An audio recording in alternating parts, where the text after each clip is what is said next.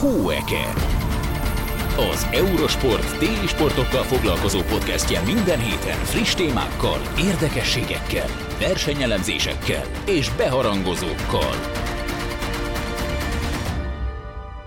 Sziasztok! Ezen a héten Alpesi sível és műkorcsajával foglalkozunk majd, ahogy most már megszokhattátok, az Eurosport kommentátoraival elemezzük az előző hét legfontosabb történéseit.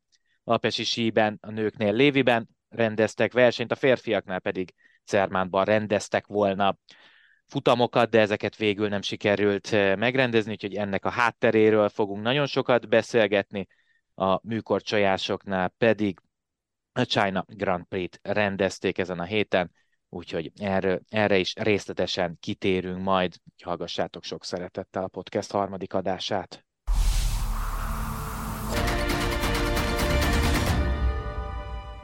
Következzen akkor egy kis alpesi sí, ugye megvolt a zöldeni hétvége, és akkor ilyenkor mindig van egy kis szünet, de most úgy tűnt, hogy akkor ezen a héten már beindul a nagyüzem az alpesi sízőknél is, ugyanis a férfiaknál és a nőknél is versenyt rendeztek, most már különböző helyszínen. A férfiaknál ugye nem tudták végül befejezni a szöldeni versenyt, így ott még nem volt eredmény, de most viszont a gyors számosokon volt a sor, és egy egészen új helyszín, egy egészen új pálya lett volna, és ezzel most egy kicsit le is lőttem már a poént így. Zermatt Cservini, ráadásul határokon átívelő verseny lett volna, és, és a legmagasabb rajt. De lehetett tudni, hogy, hogy necces lesz valószínűleg, hogy egyáltalán meg lehet rendezni a versenyt. Szerencsére itt van velünk Laci, aki tulajdonképpen az Eurosport Ajner szilárdja is, úgyhogy azt hiszem, hogy nálad nincsen szakavatottabb ember, és természetesen a téli sportokat is e, igencsak kedveli. E, mi történt ott e, az Alpokban? Hát röviden szólva a téltábornok lesújtott.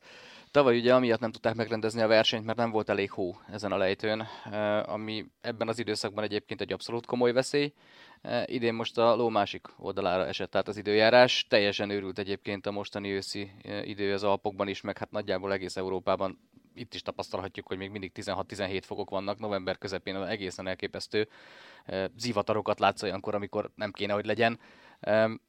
Óriási havazás volt már a verseny napjait megelőzően, úgyhogy végre megjött a hó, esett egy méter hó, örültek Cserviniában, hogy le lehet síelni a faluba, csak hogy a havazás aztán nem állt el. Egymás után jöttek a frontok, nagy mennyiségű csapadékkal leesett újabb egy méter hó, és hát ahogy az lenni szokott ebben a magasságban általában azért ezek a kvázi viharciklonok azért elég komoly széllel is járnak, úgyhogy egyrészt óriási mennyiségű friss hó a pályán, másrészt nulla látótávolság, harmadrészt mondjuk 120-130 a szél, gyakorlatilag ebben esélytelen versenyt rendezni, úgyhogy hiába örültek előzetesen nyilvánvalóan a szervezők annak, hogy remélhetőleg megjön a hó, egy kicsit nagyobb mennyiségbe jött, mint ahogy azt szerették volna, és gyakorlatilag ez tönkretette a versenyt. Azt hiszem, hogy egyetlen edzésnapot tudtak végül megtartani, és mindkét versenyt le kellett fújni, ami egy óriási blama nyilván a szervezőségnek, mert évek óta erre készülnek, ez lenne a nagy bevezetése a szezonnak, Nyilván elindultak a beszélgetések azzal kapcsolatban, hogy mit lehetne, hogy kellene, nem jó időpont, erről majd fogunk még egy picit beszélgetni, de az biztos, hogy ez egy óriási csapás a szervezőknek, hiszen nagyon-nagyon beharangozták, és mindenki nagyon várta, aztán a végül nem lett belőle semmi. Azért pár szót tudsz mondani arról, hogy miért speckó ez a pálya, meg ez a koncepció, ami itt van. Egyrészt ugye a legmagasabb rajt, ami, ami volt az Alpesi síben, 3800 méter fölötti a, rajt helyszín.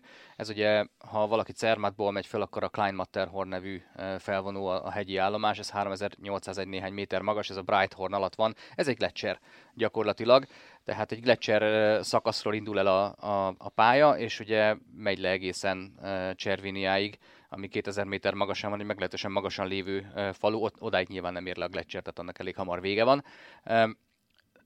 Idén nyáron adták át egyébként azt a felvonót, ami összeköti gyakorlatilag a Cermatti technológiát a Cserviniai technológiával, tehát most már gyakorlatilag anélkül letennéd a lábad, egyik kamionból a másikba átszállva át lehet menni Cermat, Cermatból Cserviniába és vissza is. 150 svájci frankba kerül a, azt hiszem a retúrjegy. Ilyenre van lehetőség egyébként az olasz oldalon, a Montblanon, tehát a, francia és az olasz oldal között a Montblanon is, ott Chamonixból Kurmajörbe lehet ezt megcsinálni oda-vissza. Szóval ilyen tekintetben egy picit el voltak késve a Cermattiak, pedig ez mondjuk egy 70 éves projekt egyébként náluk, de ez most megvalósult, és hát nyilván erre egy óriási hab lett volna tortán, hogyha végre az alpesi síversenyt is meg tudják csinálni. Ami miatt necces a helyszín, az nyilván az, hogy nagyon nagy magasságban van, tehát hogyha ott fúj a szél, akkor nagyon fúj a szél, 3000 méter fölött bőven, tehát ott azért általában lenne a völgyben lehet, hogy 20-30-40-es szél fúj, fönt az 80-100. Tehát e, ilyen szempontból nagyon ki vannak téve az időjárásnak a, a viszontagságainak, és persze lehet találni olyanokat, lehet két hétig januárban, amikor nincsen semmi magas nyomású légköri képződmény, vagy nem fúj a szél, süt a nap, gyönyörű idő van, akár hetekig eltarthat, meg lehet olyan is, hogy egymás után jönnek a ciklonok, és akkor semmit nem tudsz csinálni. Ez, ez mindig egy óriási lutri, és ilyen tekintetben azt hiszem, hogy nagyon-nagyon nehéz helyzetben vannak a szervezők, hogy egyáltalán, ha el is kéne tenni ezt a versenyt, hogy hova. Igen, csak közben meg ugye az is nehéz, hogy, hogy ugye a klímaváltozással meg egyre bizonytalanabbá válik a alacsonyabb régiókban a, a hó, és ezért azt gondolom, hogy lehet, hogy mégiscsak az lesz közben a, a megoldás, hogy egyre feljebb kell menni, de hát akkor meg ugye kérdés, hogy, hogy egy egészen más uh, probléma előjön-e. Plusz ugye még, ami, ami nagyon-nagyon fontos, és itt a klímaváltozás, hogyha már emlegetted, ez, ez nyilvánvalóan nem megkerülhető téma, iszonyatos durva támadásokat kaptak a szervezők, mert hogy itt azért ahhoz, hogy itt rendesen síelhető pálya legyen világkupa szinten, ahhoz azért egy picit meg kellett igazgatni ezt a gletszerjeget. Ezt úgy képzeld el, hogy oda megy egy hatalmas, nem tudom, Caterpillar, lánctalpas markoló, és, és és pusztítja gyakorlatilag, tarolja a jeget olyan szinten, hogy legyen, mint egy autópálya lefelé. Betömnek hasadékokat, innen kivesznek egy kicsit, oda áttesznek egy kicsit, miközben az ember azért rettek, hogy el fognak fogyni a gletszerek az évszázad végére, és mondjuk ezek a gletszerek, amik mondjuk ott van pont, nem tudom, Cservinia fölött, lehet, hogy 30 év múlva nem, fog, nem lesz ott. Szóval ezért nagyon-nagyon komoly bírálatokat kaptak, mert hogy elvileg olyan helyen is mozogtak ezekkel a ezekkel a buldozerekkel, ahol alapvetően természetvédelmének nem lenne szabad. Tehát ugye meg van határozva, hogy, hogy melyik részét lehet művelni úgymond a sípájának, és mi az, ami, ami, ami érintetlen kell, hogy maradjon, és ebbe bele szaladtak egy picit, úgyhogy ezért elnézést is kért egyébként a szervezőbizottság, illetve akik a pályát építették. Nem volt kirakva behajtani nem, vett, igen, nem, nem vették észre, lementek a nyomvonalról ez, ez nyilvánvalóan óriási botrány volt. Tehát a jelen korunkban, amikor a, a klímaváltozás tényleg egy, egy abszolút központi probléma, és, és nem egy szőnyeg alá söpörhető probléma, amikor arról beszélünk, hogy hogy lehet megmenteni a téli sportokat, meg egyáltalán a síelést, meg a gletszereket, meg mindent, akkor neki állnak dózerre. De ez, ez egyébként megkapta zölden is, mert ott is voltak. Tehát egy gletszerpályát nem lehet másképp karban tartani, mert a gletszer ugye ez egy hatalmas jégtömeg, ami különböző lejtőszögeken mozog, mozgás közben széttöredezik hasadékok keletkeznek benne, amiben, hogyha beleese, meghalsz. Tehát körülbelül ilyen egyszerű a sztori. E, nyilván túl lehet élni, ha szerencséd van, de hogy alapvetően azért az egy, az egy nagyon-nagyon komoly veszélyforrás, baleset veszélyforrás hobbisízőknek is, úgyhogy ezeket, ezeket minden évben megcsinálják. A pitstálon is ugyanígy dolgoznak, csak hát valahol kicsit most így egymással szembe kerül a, az infrastruktúrális fejlesztés, meg a turisztikai fejlesztési igény a, a klíma szempontokkal hogy meddig szabad elmenni. Óriási botrányok vannak ilyen szempontból egyébként, illetve viták, mondjuk Ausztriában is, ahogy a Pitztal Kaunertált akarták összekötni, azt lefújták, most oda éppen nem sípáját akarnak már építeni, hanem vízdározót az energia miatt, de azzal egy völgyet tönkre fognak tenni, akkor most azért problémázik a WWF, az Alpenverein, mindenki. Tehát iszonyú nagy harcok vannak a háttérben a kvázi természeti jövőnkért, és ez nyilvánvalóan itt jön ki mondjuk egy, egy alpesi síversenyen is, hogy lent már nincs hó, fölmegyünk a magasba, de ott a gletszert kell rendezni hozzá, akkor a gletszer hamarabb fog elpusztulni, és akkor a végén még jön az időjárás, és igazából sok hűhó semmiért, mert nem tudták megrendezni a versenyt.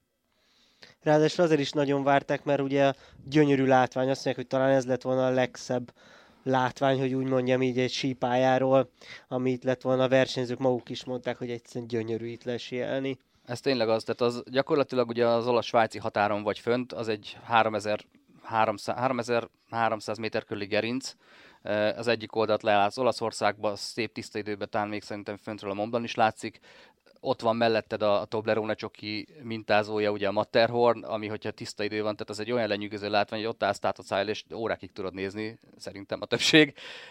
A másik oldalon ugye Lencermat, és nem tudom, 54 ezeres látsz, 4000 méter fölötti csúcsot látsz, hogyha, ha tiszta az idő, tehát ez tényleg egy olyan, olyan nem tudom, marketing érték látványban, amit egyszerűen nem lehet überelni, tehát ezt nem lehet megcsinálni műterembe. Elvihetette Dubájba a verseny, de na. Érted? Szóval ez, ez tényleg, tényleg nagyon, én sajnálom nagyon a rendezőket, mert annyi energiát, annyi pénzt belefektettek, meg, meg hát annyi munka volt mögötte, hogy, hogy végül pont a, a fő show az, az maradt el, és pont azt nem kaptuk meg, ami miatt az egész készült. Meg a versenyzők se azt az élményt, hogy lesíjelhetnek 3800-ról 2000-re. Igen, és emiatt to- továbbra is húzódik az, hogy a férfiakat igazállásuk, hogy ki mire képes. Ugye a zöldemben egy technikai szám maradt el, az óriás lesiklás, itt pedig ugye lesiklás. Uh, igazából nem tudom, hogy hogy ezt most fogják-e tudni pótolni mindkettőt, mert ugye két versenyt rendeztek volna, hogy, hogy hogy áll a naptár, meg mi a terv, de nyilván, hogyha nem tudják, akkor azért abban a igazságos, hogy kiesett egy óriás műlesiklás, két lesiklás, mondjuk az és azt gondolom, hogy egyet talán fognak tudni pótolni itt-ott.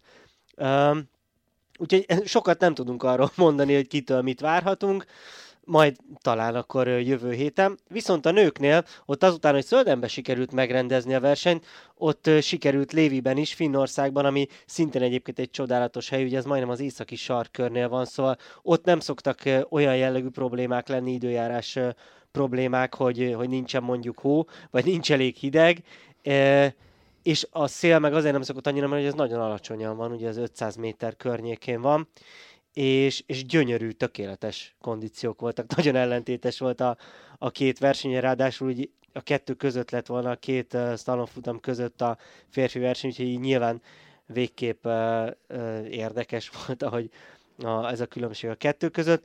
És hát ott ugye a, a, nagy, a nagy kérdés az volt tulajdonképpen, hogy, hogy kinek lesz nagyobb a nyája a hétvége végeztével. Ugye tradicionálisan Léviben, Finnországban ott mindig egy rénszarvast kap a verseny győztese, és hát úgy indultunk neki a hétvégének, hogy Petra Völhovának öt rénszarvasa van, Mikele Sifrinek pedig hat, értelmszerűen az egyikük ötször nyert, a másik hatszor, és igazából ők az utóbbi években, 2016 óta más nem is nyert ezen a versenyen, úgyhogy így mentünk neki, de hát uh, Sifrinek nem volt tökéletes a felkészülés, mert hogy a kórházat is meglátogatta az egyik edzésen, és pont föl is vette a, nem tudom, hogy az edzéstársuk talán, a, hogy megbotlott az egyik kapunál, és, és eléggé beverte a térdét, és aztán még emer meg minden kellett, de aztán úgy volt, hogy, hogy tud versenyezni. Hát nagy kérdés volt, hogy hogy, hogy, hogy fog menni neki a hétvégén. És akkor jött a szombati verseny. Ahol kapott 1,7 másodpercet Petra Vlhovától, de még így is lett negyedik. Tehát azért, hogyha megnézed, hogy van egy, van egy relatíve komoly sérülésed azért, amivel már mersz versenyezni, ahhoz képest azért ez egyrészt mutatja fizikai, meg, meg mentális felkészültségét is, meg a, meg a tudását is, hogy még ezzel a, ebben az állapotban is azért csak kipréselt egy negyedik helyet, de azért az üzenet volt Petra Vlhovától az az 1,7 másodperc. Nyilván Sifrin felé, tehát 1.41-et kapott Léna Dürr a második helyen, és ugye jó volt látni Katarina Lienzbergnek a kvázi visszatérését poraiból azzal a, azzal a harmadik helyjel. Um, nagyjából sejteni lehetett, vagy nem, nagyjából úgy kezdődött azt hiszem ez a szezon, ahogy, ahogy, azt, ahogy azt várhattuk, úgy, úgy általában az erőviszonyokat tekintve. Abszolút. Petra Vlhovának ez karrierje legnagyobb különbségű győzelme, úgyhogy az tényleg egészen elképesztő volt. Főleg az volt izgalmas, én azt gondolom, hogy a, az első futamban lejöttek, azt hiszem Sif, Sifrin jött négyessel talán, és, és előtte jött Anna Sven Larsson, Wendy Holdener, nem tudom ki volt a harmadik, de a lényeg az, hogy jött Sifrin, és, és úgy annyit vert rá az, az épp vezető talán Holdenerre, hogy, hogy úgy tűnt, hogy hát ez az akkor egy más liga lesz most Sifri megint, ahogy már megszoktuk, és aztán jött hova, és Sifrinre is rávert talán 7 tizedet, nem is tudom, hogy hogy volt az első futamban, és akkor ugye ezt még kb. megduplázta a másodikban, és ugyanez megtörtént igazából vasárnap, uh, ugyanúgy jött Sifrin, és tényleg egy űr első futamot ment, uh, szombaton a második futam az nem volt tökéletes, de, de vasárnap az az első futam az egészen hihetetlen volt. Én hallgattam magyarul, angolul, és mindenki csak áradozott, hogy ez egészen hihetetlen, és aztán megint jött hova, és megint elég komolyan uh, hát megmutatta azt, hogy, hogy nem erről van szó, és szerintem innentől tényleg ez a kérdés, hogy most a Sifrin valójában hány százalékosan versenyzett, mert ő azt mondta, hogy teljesen jó van, és ha ez így van, akkor azért ez érdekes lesz, hogy, hogy Völhovával ki mit tud kezdeni ebben a szezonban, ha csak nem a pálya tud vele valamit kezdeni. Igen, azért itt eléggé kijött, hogy, eh, hogy a slalom az egy meglehetősen kockázatos műfaj, tehát tényleg itt egy apró hiba és a futamodnak vége van, a versenyednek vége van.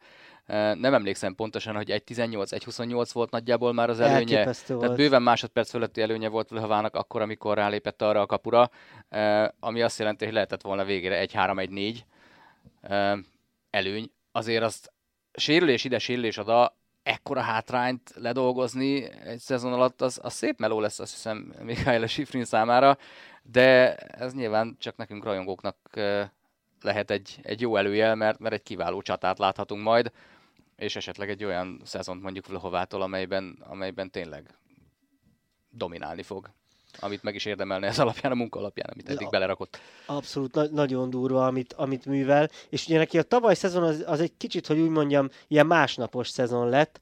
Ugye azelőtt volt a téli olimpia, és neki nyilván az volt a legnagyobb vágya, szlovákként megnyerte a téli olimpiát, és, és ráadásul előtte megcsinálta az összetettet, ami, ami szintén hiányzott neki. Ergo gyakorlatilag mindent elért, és, és ez nagyon látszott azt gondolom az előző szezonban, hogy, hogy volt egy hullámvölgy, egy motivációs hullámvölgy, a szezon első felén kifejezetten rossz eredményei voltak, aztán kicsit összekapta magát a második felébe, de akkor már kb. mindegy volt, és, és Sifri nagyon simán besöpörte az előző szezont. Viszont most ugye Zöldenben látszott, vagy Zöldenben, hogy óriás műlesiklásban is jobb volt Völhova, mint Sifrin, ami szerintem végképp meglepő. Uh, úgyhogy, úgyhogy ez így szerintem az összetett szempontjából is nagyon izgalmas szezon lehet, hiszen, uh, hiszen Sifrin a gyors számokban azért sokkal jobb, mint Völhova, viszont hogyha marad ez a dominancia Völhovától, akkor itt, uh, itt nagyon szoros lehet.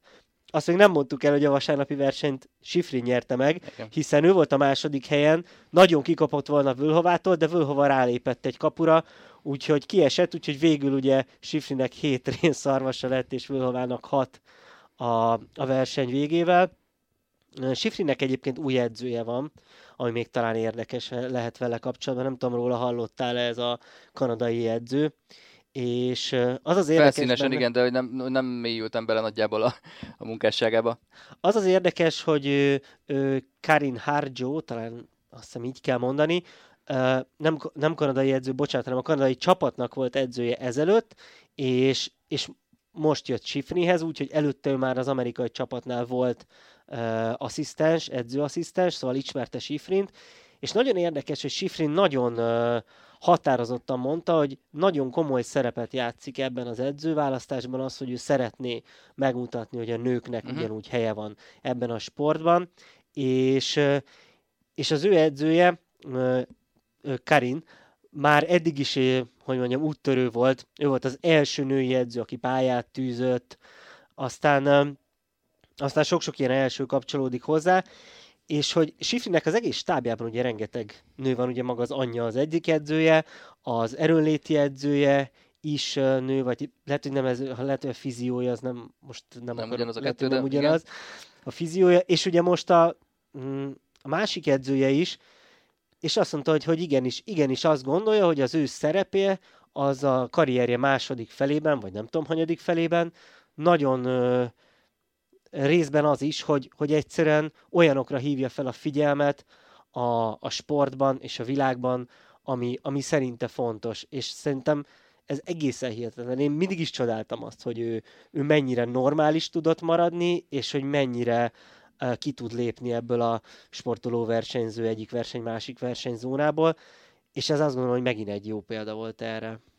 Azt gondolom, hogy az egyik legnagyobb, nem is tudom, legpozitívabb tulajdonság, főleg ilyen kaliberű versenyzőknél, hogyha ha, tudják, ha megtalálják és, és tudják az értéket, valamilyen fajta értéket közvetíteni, és Sifrin ez abszolút jellemző. Ha csak abba belegondolsz, hogy mennyire ember tud maradni, hogy, hogy hogyan gratulált, eh, hogyan sajnálkozott Lőhovának, amikor megérkezett, ugye ők már ott álltak a kvázi ilyen virtuális dobogónál, és akkor érkezett Lőhova, és rögtön eh, rögtön oda ment hozzá és vigasztalta, és, és gyakorlatilag az hangzott el, hogy ezt a versenyt neked kellett volna megnyerni. Eh, nagyon-nagyon emberileg tud viselkedni minden egyes ilyen szituációban, és rendkívül sportszerű, és ezen kívül tényleg ezek az emberi értékek, amelyek így kvázi mondjuk úgy, hogy bőven felülemelkednek a sporton. Ezeket ilyen szinten közvetíteni, én azt gondolom, hogy ez példaértékű. És ráadásul egyébként azért elmondta, hogy másban is nyilván jó az edzője.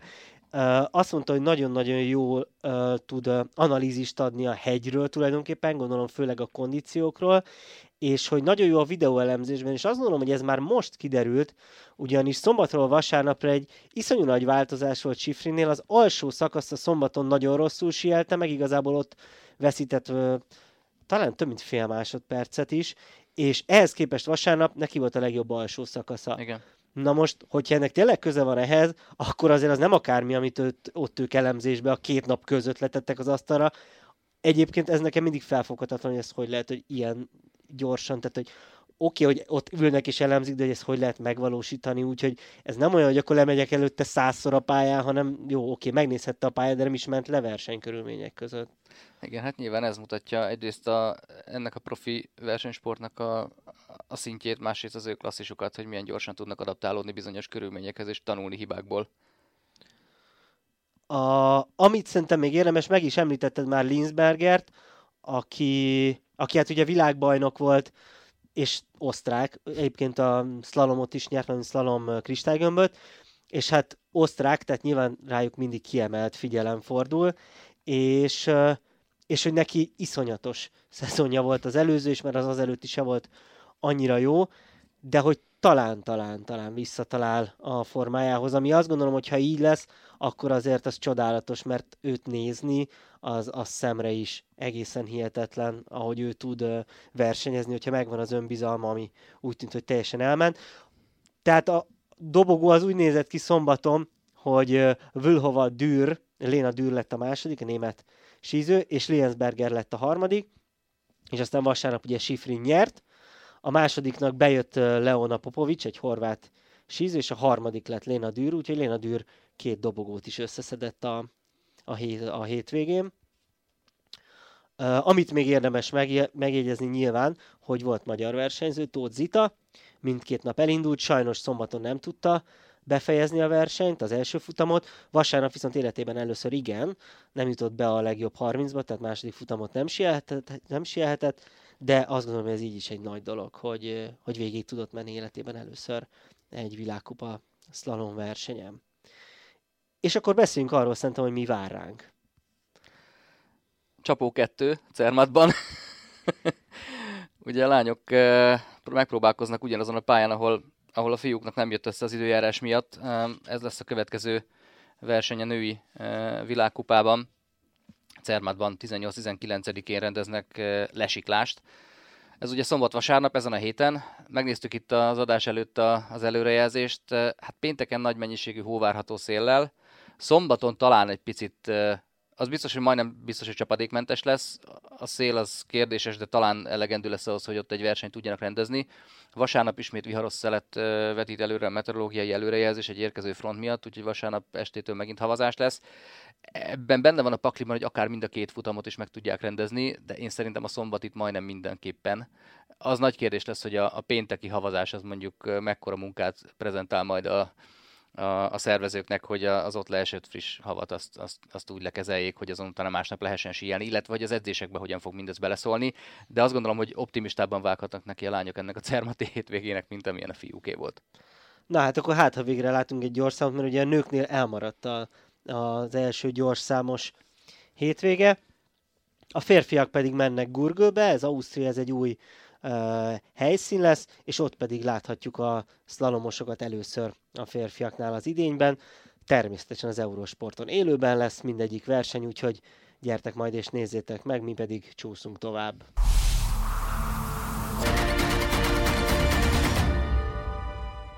Nem beszéltük meg az adás előtt, de én azt gondolom, hogy talán a legnagyobb élmény számodra a francia Sziáónak a kürje lehetett, Úgyhogy akkor beszéljünk a párosokról. beszéljünk És aztán cáfolj meg, hogyha nem, a, ha nem Adam Sziau-nak a, a szabad programja tetszett neked leginkább. Ugye azt tudni kell, hogy hat állomásból áll a Grand Prix sorozat, még két állomás van hátra, hétvégén jövünk az Espoi Finn Grand Prix-val, élőben az Eurosport 1, illetve az Eurosport 2-n. Aztán jövő héten Japán nagy díjjal zárul a verseny, ezt majd az Eurosport honlapján, illetve az Eurosport applikációjában nézhetjük viszont a Grand Prix finálét majd december közepén élőben mutatjuk. Ott a hat legjobb páros, jégtánc kettős, illetve egyes korcsolyázók kvalifikálhatnak, a pontszám, helyezésüket pontszámra konvertálják át, és így módon a hat verseny után a legjobb hat az, amely akik kvalifikálnak, és ugye minden egység, minden korcsolyázó ugye két versenyen indulhat. A párosok versenyét egy nagyon érdekes, egy tényleg ide, ide színfoltja a jelen, jelenkori korcsolyázásnak, Diana Osztalátó Dudek nyerte a kanadai versenyző. Hát egyébként ők voltak szerintem a torony magas esélyesek, ahhoz képest pedig nem volt akkora nagy különbség, amivel nyertek egy 10 ponttal az olaszok előtt, akiket meg ugye az elmúlt esztendőkben látunk. Az olimpia után az azért elfogadott, meg egyértelmű, hogy nem csak a műkorcsolyában, hanem alapvetően a nyári olimpia után is nagyon sokan hagyják abba, és a téli után ugyanez megtörtént azért a műkorcsolyázóknál is, illetve ugye az oroszok nincsenek, és azért a párosok versenyében mert van, ahonnan nem hiányoznak, de onnan szerintem hm. nagyon. Tehát, hogy erről volt szó ugye a múltkori podcastünkben is, hogy alapvetően a, az oroszokat nem engedik műkorcsolyában versenyezni. Van, ahol egyébként rajthoz állhatnak. Az kér, más kérdés, hogy élnek-e egyébként a lehetőséggel, mert nem mindig itt viszont nincsenek ott, hát és a kínaiak azok, akik még úgymond nagyhatalomnak számíthatnak, vagy számíthatnának a párosban, de náluk is azért őrségváltás volt, én úgy érzem, hogy legalábbis a neveket átnézve azért most, most új, új neveket tanulhatunk meg. Ők hárman voltak ugye ebben a mezőnyben, de hát itt volt, aki úgymond a rendezőország jogán indult, és nem lesz két, mert ugye van, mondhatod, hogy két Grand Prix versenyt kaphatnak, akik meghívás alapján, a, a világranglista alapján kapják ezeket, de vannak olyanok, akik mondjuk egy-egy Grand Prix-re ugranak be, és vannak azok, akik a rendezőország jogán indulnak egy-egy helyszínen, és ezért itt a kínaiaknál az utolsó előtti hetedik helyen végző kínaiak nagyjából ebbe a kategóriába tartoznak. Nagy meglepetés nekem nem hozott egyébként maga uh-huh. a páros verseny. Az egyik legnehezebb szakág, azt mindig említjük is, ugye Horváth Mariannal együtt közvetítettük, váltogatva hol ő, hol én a hétvégét, és ugyanez lesz majd most a filmversenyen is. Amiatt azt gondoltam, hogy kezdjük a párosokkal pontosan a kínai háttér miatt, hiszen ezért Kínában ez a nemzeti szám, ugye az olimpiai, Peking olimpiai, kett, olimpiai bajnok kettős ö, ö, már visszavonult, és hát keresték a kínaiak a, a jövő nagy párosát, és talán megtalálták a Cheng Peng Lei Wang kettősben. Ugye Cheng Peng ö, már azért ő nagyobb név, 97-es születésű volt világbajnokságon ötödik is, megjárta a, az olimpiát, és ott volt Pyeongchangban, de ugye ennek egy másik partnere volt, viszont idén tavasszal állt össze egy nálánál tíz évvel idősebb Leivánggal, mindig Kínában találnak, nem kell lasszóval keresni a, a páros partnereket, mint a többi országban, és azért ahhoz képest, hogy abszolút egy debütáns párosról van szó, egészen jól szerepeltek, mind a rövid programban, mind a, a skürtben is a harmadik helyen végeztek, és egyébként a fiú rontogatott, Úgyhogy talán megvan az új kínai kettős. Valóban ugye, ahogy mondtad is, három dót indíthattak. Talán én őket láttam leginkább olyan, olyan párosnak, akik, akik a későbbiek során majd figyelhetjük, és lehet, hogy ők lesznek a jövő kínai párosa. Érdekes volt szerintem Annika Hawk, illetve Robert Kunkel szereplése, akik még nyerték a, a skate Amerikát, ehhez képest csak a negyedik helyen végeztek, rontottak a rövid programban is, duplázták a szalófot például, a körjük sem volt az igazi, úgyhogy nekik így izgulniuk van, hiszen izgulni valójuk van, hiszen egy, egy, egyedik, egy első, illetve egy negyedik hely az még nem biztos, hogy továbbítást ér, bár azért jelen pillanatban még így is a harmadik helyen állnak összetetben. Ami miatt Ugye felhoztam eh, Diana Stellátó Dudeket, erről egy picit ejtettünk szót az előző adásban is. Ugye egy olyan kocsázóról van szó, aki már 40 esztendős, és 2000-ben még junior világban, aki ezüstérmes volt, még abban a korszakban, amikor még a 6 pontos rendszer volt. Aztán ugye meg annyi térsérülés, meg annyi sérülés hátráltatta őt, és 17 évesen ö, visszavonult, és 2016-ban hát gyakorlatilag 16 évvel később döntött úgy, hogy akkor megpróbálja a páros korcsolyázást, és hát látjuk az eredményt, két Grand Prix versenyt is nyertek, és amilyen magabiztosan korcsolyáznak, akár VB arany is benne lehet a pakliban. Egyébként igen, nincs kizárva, bár én azt gondolom, hogy azért a műkorcsolyában talán kimondatlanul is mindig benne van az a bizonyos szamár létra, amit néha azért van, aki átugrik. Pont a németek ugye ugrották át, hiszen ők még két éve még az eb még a magyarok, még két magyar dó is megelőzte őket, és ehhez képest már tavaly eb bronzérmesek voltak, és most meg Grand Prix verseny nyertek. Tehát lehet ugrálgatni, de valóban, amit mondasz. De azért, azért hogy... úgy nehéz. Tehát nem, nem az az átlagos, és nekem igazándiból pont a, a jégtáncban jutott eszembe a franciák, amikor itt 2014-ben az Európa-bajnokságon még 10-ben sem voltak, és a következő évben egy teljesen más jellegű programmal átvették a, az egyed uralmat, és tulajdonképpen utána már őket kellett volna megverni, ha lehetett volna, mert nem nagyon hagyták őket.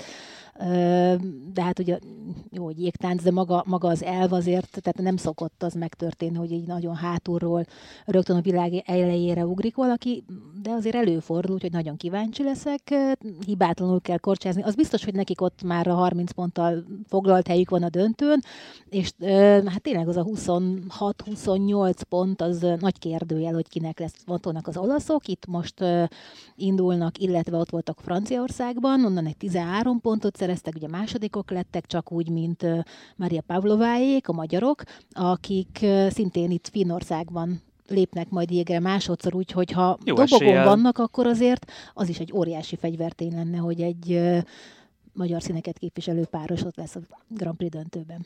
És hát akiről ugye múlt adáskor is szóltunk, Nagy Balázs, illetve Chelsea Liu is még, még kocsázik a Grand Prix sorozatban, itt majd a japán versenyen indulnak, adott esetben még ők is Igen, reális nekik eséllyel. is van egy harmadik helyük, egy 11 pont, ugye össze adják a két helyezést. Attól is függ egyébként ez, hogy azon az éppen a, abban a, hogy azon a versenyen hányan és kik indulnak, hát nyilván hányan az 8-2-s lesz, sanszosan, bár volt már olyan Grand Prix annó még, hogy párosban nem voltak meg, tehát nem voltak nyolcan. Azért az, az is jelzi, jelzi, hogy mennyire nehéz egy párost úgy összerakni, hogy az ütőképes legyen. Voltak időszakok, amikor hát országváltás ide vagy oda úgysem működött, és nem ment. Hát igen, például Budapesten a Challenger Series verseny nem is rendeztek, csak versenyen kívüli versenyt rendeztek, mert egészen egyszerűen nem indult annyi nevezett, összesen négyen indultak. Ha egyébként nézzük egy picit a hétvégi versenyt, ugye az Európa-bajnok Conti Maki duó talán a top favorit, ugye másodikok voltak Franciaországban, és igazából még egy ezüstére megint összejött, hiszen még jönnek a kínaiak, a Cheng Peng Lei Wang duó, akik most a harmadik helyen mm, végeztek, akiről már ugye beszéltem, és ugye még a Koválylev kettős érkezik, akik Franciaországban harmadikok voltak. Tehát egy dobogó azért kinéz Abszolút a, a, a, a magyar, magyar-orosz kettősnek.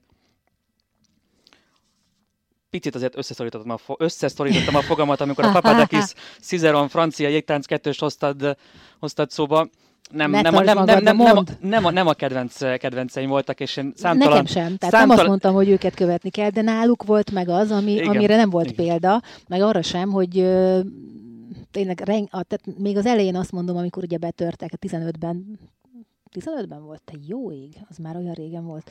Ugye 14-ben hm. volt itt az Európa-bajnokság, hát jövőre nem lesz, úgy volt, hogy itt lesz, aztán sajnos Igen. mégsem.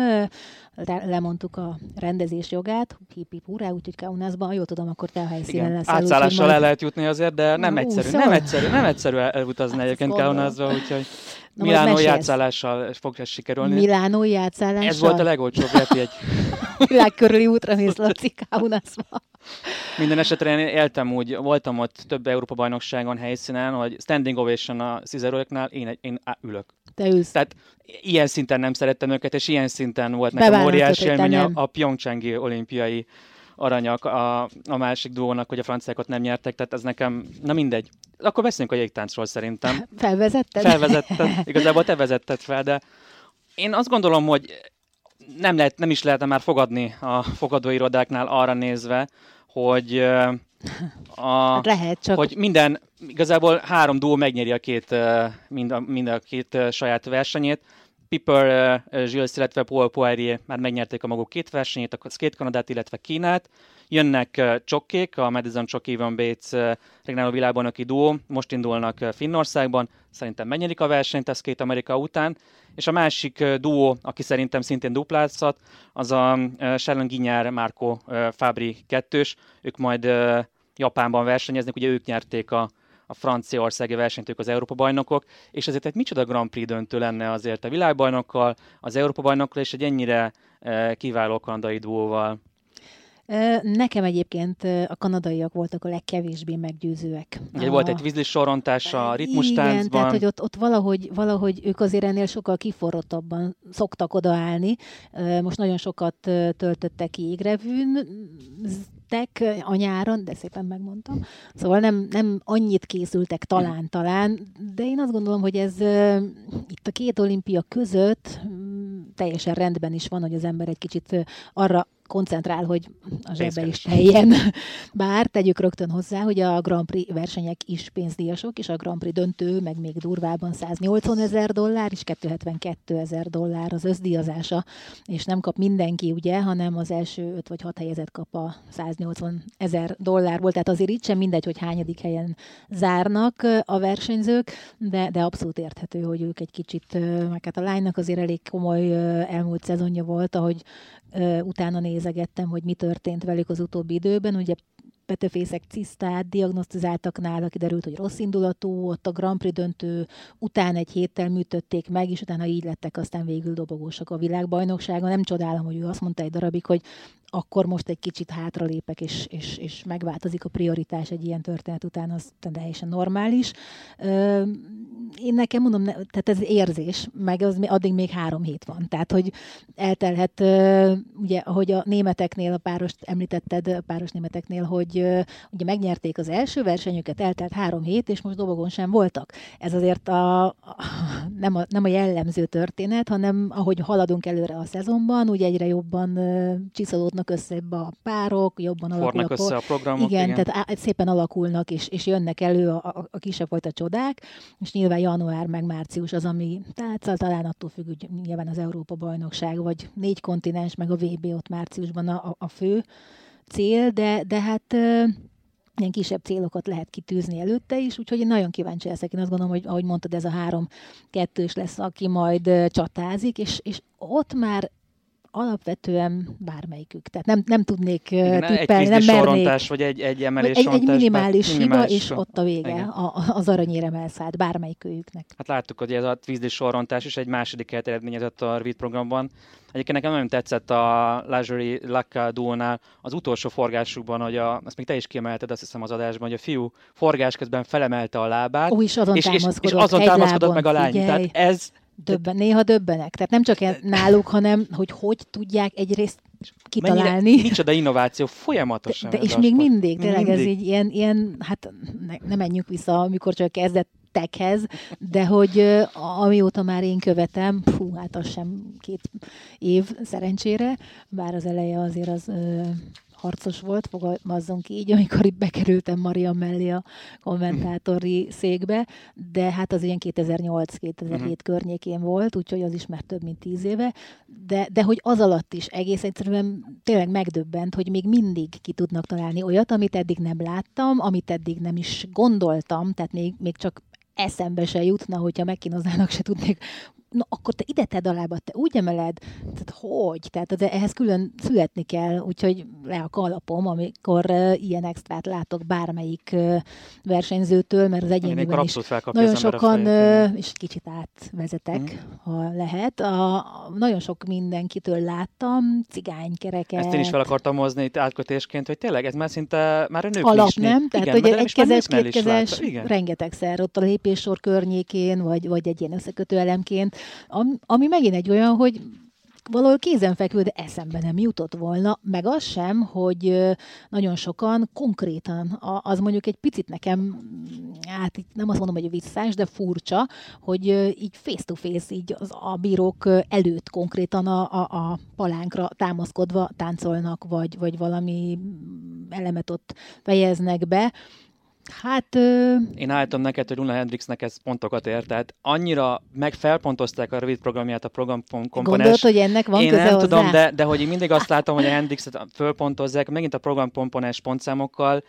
Annyira nagy kiri volt a japánokkal a különbség, ugye nyerte a rövid programot, de aztán annyit rontogatott, ugye csak a kombináció csak egy tripla és egy szimpla kombináció volt, meg a forgásait is lepontozták, hármas forgásokat kapott, Szóval végül nem a japán, nem, a, nem nem tudta megverni Hendrix a japánokat, de nekem kim- feltűnő volt, hogy a programkomponensében, ami inkább egy szubjektív oldala. De ez mindig is így volt. Tehát, hogyha nem, nem lehetett az első pontszámon a technika alapján valakit egy kicsit megsegíteni, most csúnyán de hangzik. öt ponttal arányul. megsegíteni, hogy öt pont különbség. Oh, és sima liba.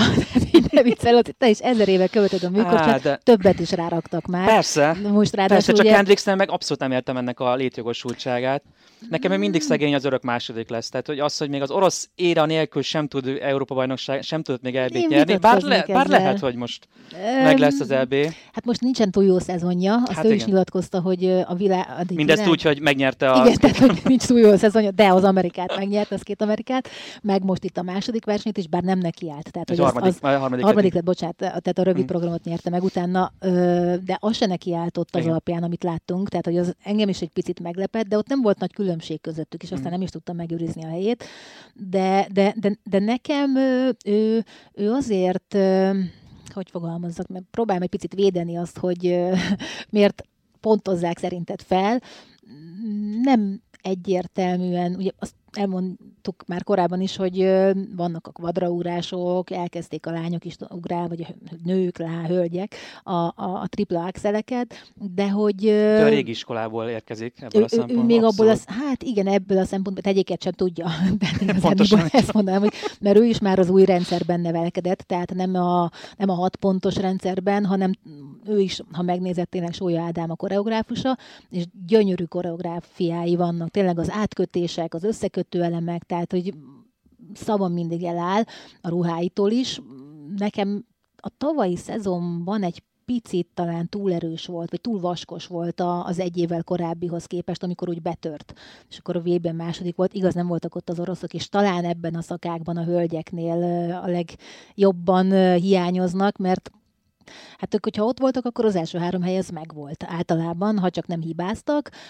Ebből a szempontból én ezt múltkor is mondtam, hogy én annak azt a pozitívumot veszem ebből le, hogy itt akkor verseny van. Tehát nem úgy megy Mhm. oda az ember, hogy na akkor a negyedik helyért csatázom, hanem, hanem bármi lehet, és azért az, az, az nem egy rossz dolog, de, de, de, de Luna Hendrixnél pedig azt érzem, hogy ő, ő, ő abból a szempontból az a régi fajta korcsolyázó, hogy ő benne megvan az a nőiesség, az a báj, az a kecsesség, az a, az, a, az, az, az olyan plusz, amit mondjuk, hát mondjuk ezt pont a japánoknál is megvan, de hát meg is, és náluk, hogyha az ugrások is megvannak, Hm, akkor igen. azzal meg is tudják venni, és ott már nem is tudták feljebb pontozni annyival, amennyivel a japánok jobbak voltak. Tehát egy icipicit, a, a, egyrészt a neve miatt is, hiszen azért, ha megnézed, akkor akár Hana Yoshidát, vagy Rinka Watanabét nem olyan régóta És de abszolút újonc, tehát ő még az első csoportban indult rövid Tehát, programban hogy is, igen. azért, azért az a szamár létre, az, az tényleg mindenhol létezik. Tehát, hogy itt, itt én azt gondolom, hogy nem volt annyira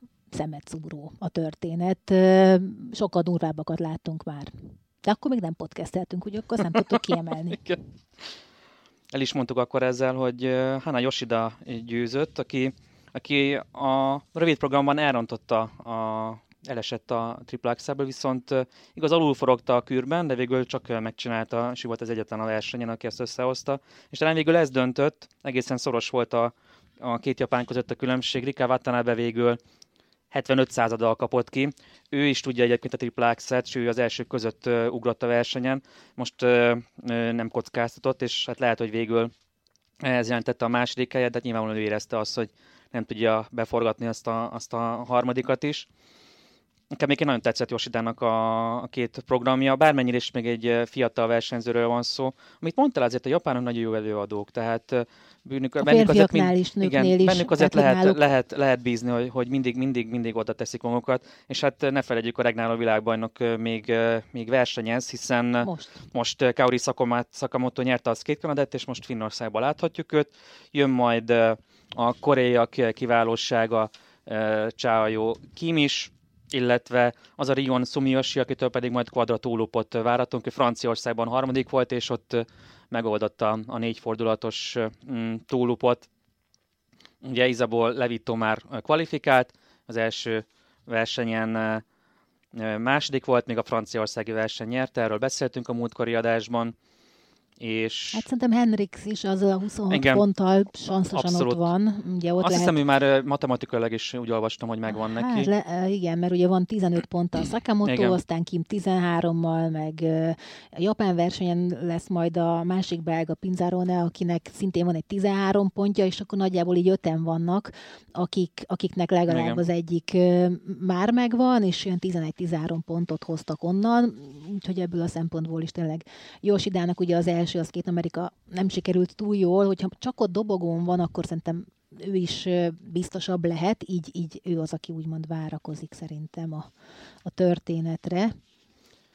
Meglátjuk a női versenyt, és tényleg a, a, a japánoknál, hát jó sok japán indult uh, itt a Grand Prix sorozatban is, de náluk azért uh, az, az, ami nekem mindig érdekes, hogy uh, a legtöbb japán férfi versenyzőnek is maga a kéz mozdulatai, meg az összes mozgása olyan kifinomult és olyan, olyan, olyan precízen, részletesen kidolgozott, ö, mint néhány női versenyzőnek sem. És akkor ez egy átkötés a férfi versenyre.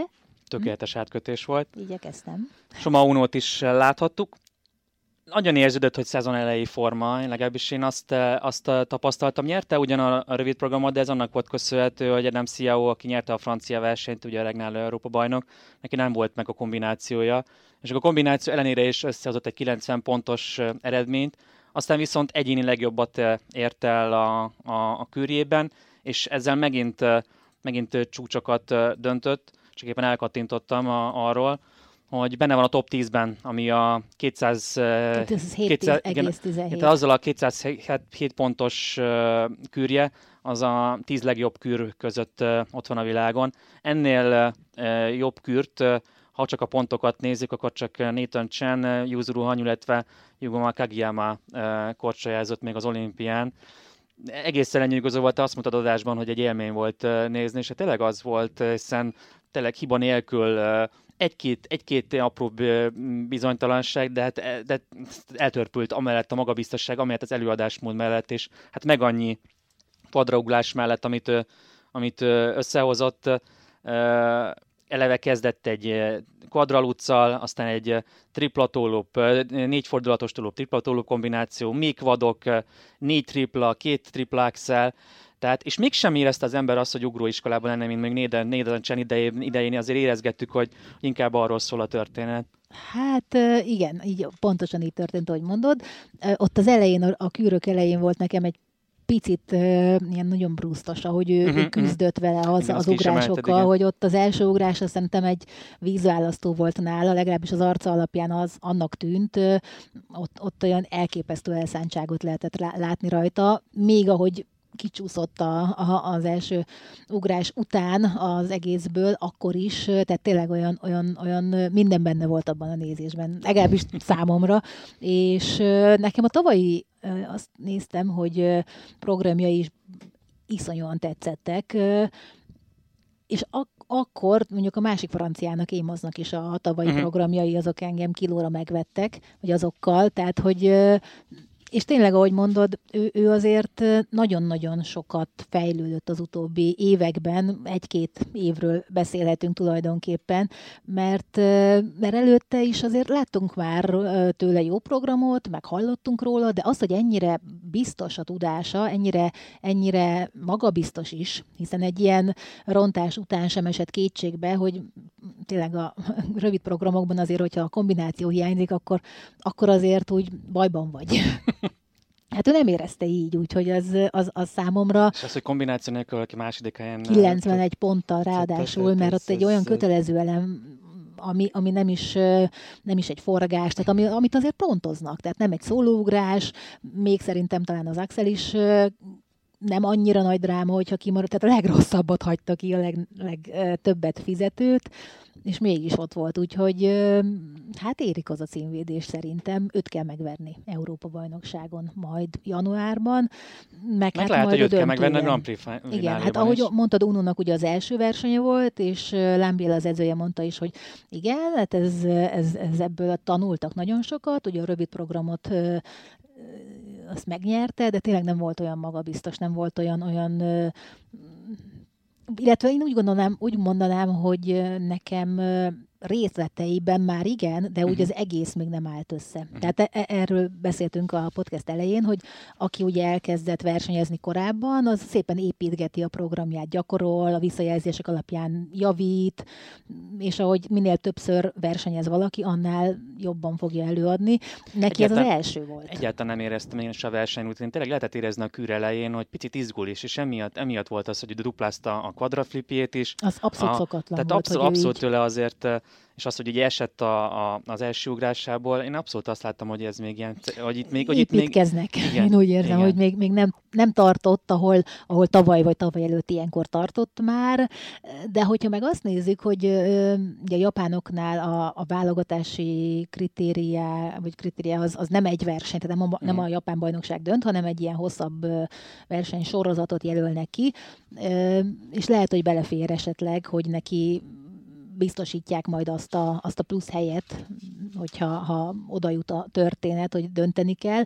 Tehát, hogy neki lehet, hogy el, el, belefér az, hogy, hogy mondjuk akár a, nem hiszem, hogy a négy kontinensen ott lesz, de ha igen, mm. akkor arra, vagy a világbajnokságra hegyezze a formáját, vagy akár a Grand Prix döntőre, mert ott meglepődnék azért, ha nem lenne ott. Hát pláne, hogy ugye Yamamoto, aki a másik konfitás, ugye Kanadát nyerte, most csak a hatodik helyen Új, végzett. Tehát ebből a Őt szempontból szerintem ő most még a harmadik helyen áll ugyanaz összetetben, de hát mm. Még ugye a már említett Kevin Amos is most jön majd Finnországban, a Skate Canada második Kao Miurát is láthatjuk Finnországban, ott van még Shunsato, Rizzo is Finnországban indul, aki a Skate Canadán volt harmadik, Lukács hát. Bicsi, Európa bajnoki bronzérmes, aki Budapesten is itt volt szeptemberben, ő is még szerepel, tehát amit azért még egy zárásként mindenképpen felhoznék, bár mi lett volna, ha az a sportban nincsen, de ha megvan az a kombináció, és 298-hoz hozzáadom még egy olyan 15 pontocskát, vagy egy ilyen 16 pontocskát, Nincsen, ha.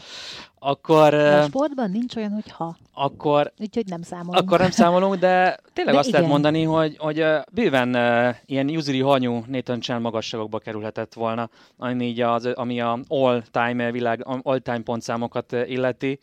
Jöhet mondjuk Nathan Chen 335-ös pontszáma az tényleg az, az, az übereltetlen, hogy az olimpián is 3.32-t ért el, de például Hanyu legjobb és csak 3.22.59. Tehát és van, még mindig van val fejlődni. Tehát még, és... Egyrészt, és ez már nem otthon volt. Tehát ez Igen. nagyon fontos, mert Igen. ugye mindig benne van az emberben, hogyha valaki valami nagyon jót korcsolyázik, és rendkívül jó pontokat kap, de hazai, akár Grand Prix versenyen is, ott úgy mindig az ember egy kicsit összeszorítja a szemét, hogy hmm, hát, hmm, oké. Okay. De most már nem otthon volt, és mégis és tényleg abszolút a, a kűr alapján abszolút megérdemelten nyert, mert, mert Csoma meg nem volt elég jó ahhoz, hogy megvédje az első helyét. Hát és a rövidben meg abszolút e, megérdemelten nyert Csoma, mert a másik ellenfél rontott. Tehát, hogy többiek meg olyan szinten voltak mögöttük, hogy az megint egy másik kérdés, hogy még így sem értek a közelükbe. Végéhez értünk szerintem, úgyhogy nem maradt más hátra, mint hogy ajánljuk magunkat péntek, szombat. Így van, pénteken és szombaton délután, pénteken mindent lehet látni, és szombaton is majdnem mindent itt a csatornákon, tehát hogy a televízióban, viszont a digitális platformunkon mindent meg lehet nézni, vissza lehet nézni, úgyhogy azokat érdemes csekkolgatni, hogyha valaki szereti a műkorcsolyát, mert azért tényleg olyan dolgokat látunk, amiket itt, ha nem, akkor ott mindenképpen érdemes. Úgyhogy tartsatok velünk mindenképpen a hétvégén majd.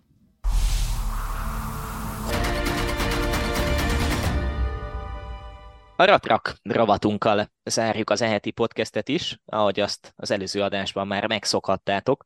Ez az a rovatunk, ahol egy picit előre megyünk a következő heti, pontosabban hétvég és aztán a következő heti eseményekkel kapcsolatban. Megnézzük azt, hogy milyen közvetítések lesznek a következő napokban, akár az Eurosport 1-en, akár az Eurosport 2-n, akár a digitális felületeinken, a honlapunkon és az applikációnkban. És ott az a helyzet, hogy ha ránézünk a következő napok menetrendjére, akkor nagyjából pontosan ugyanaz lesz, mint ezen a héten, illetve az előző heti adásunkban, ahogy arról beszéltünk, hiszen Alpesisi és műkorcsolya a fő programban, viszont, ahogy arról már szintén az előző adásunkban volt szó, elkezdődik a Curling Európa bajnokság a hétvégén, úgyhogy erről is láthattok adásokat. Egyébként már holnap indul a hétvége, egészen pontosan a mai napon már rendeztek egy lesikló edzést a nőknek a Cermatti helyszínen, pénteken lesz még egy edzés, és aztán majd szombaton jön a női lesiklás 11 óra 45 perctől, ezt élőben mutatjuk majd 11 óra 30 perccel, egy picit korábbi kezdéssel, tehát az Eurosport 1-en, előtte és utána 10.30-tól és 13.30-tól pedig a Pesisi szintén a programban, szintén az Eurosport 1-en a férfiaknak rendeznek szlalomot, az ausztriai Gurgel lesz a helyszín.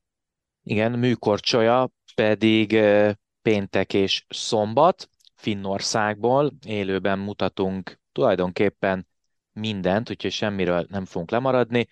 Ez nagyon jó hír, hogy idén talán még több versenyt közvetítünk a műkorcsajásoknál, mint az volt az előző években, és nem tudom, Benji, te hogy vagy vele, de ez a curling Európa bajnokság kezdete, ez mindig egy üde színfoltja az Eurosport programjának. Én személy szerint nagyon várom, hogy legyen curling. Ahogy mondod. Hosszú, igen, hosszúak a meccsek, hosszúak az adások, de, de tényleg az egyik kuriózuma a téli időszaknak ez. Nagyjából majd jövő héten egyébként, csak hogy erről is beszéljünk, a napi két mérkőzést fogunk majd megmutatni, felváltva a nők és a férfiak versenyét, és természetesen majd mutatjuk az elődöntőket és a döntőket is. Egészen pontosan az első meccs, amit megmutatunk valamelyik csatornánkon, azt ha jól nézem, javíts ki a tévedek, de 19-én vasárnap 15 órától lesz az Eurosport 1-en az Olaszország-Skócia meccset mutatjuk a női EB-ről, majd pedig vasárnap 17 órától szintén a női tornáról Törökország-Németország, aztán hétfőn 10 órától Skócia-Németország a nőknél, kedden 10 órától Skócia-Hollandia férfiaknál, este 8-tól Hollandia-Németország a férfiaknál, és uh, még a következő podcast adásunk uh, megjelenése környékén lesz 15 órától, majd 23-án csütörtökön egy olasz-német rangadó a férfiaknál, és aztán már aznap este elődöntőt rendeznek a nőknél 8 órától, úgyhogy sok-sok curling lesz itt a következő napi programokban. És amit még mondjunk el, az az, hogy természetesen vasárnap is lesz Alpesi sí, egészen pontosan 11.30-tól majd egy újabb női lesiklás, és nem tudom, Kristóf, láttad-e a programban azt, ami szerintem egy egészen különleges adásunk lesz, egészen pontosan itt a podcast megjelenését követően egy nappal, 17-én pénteken este 19.10-től az Eurosport egyen majd a műkori után. Lukas Bratenről lesz egy félórás kis magazin műsor az ő életéről. Szerintem amúgy is különleges személyisége meg pályafutása van a norvég strácnak, úgyhogy kíváncsi vagyok, hogy milyen lesz ez a műsor.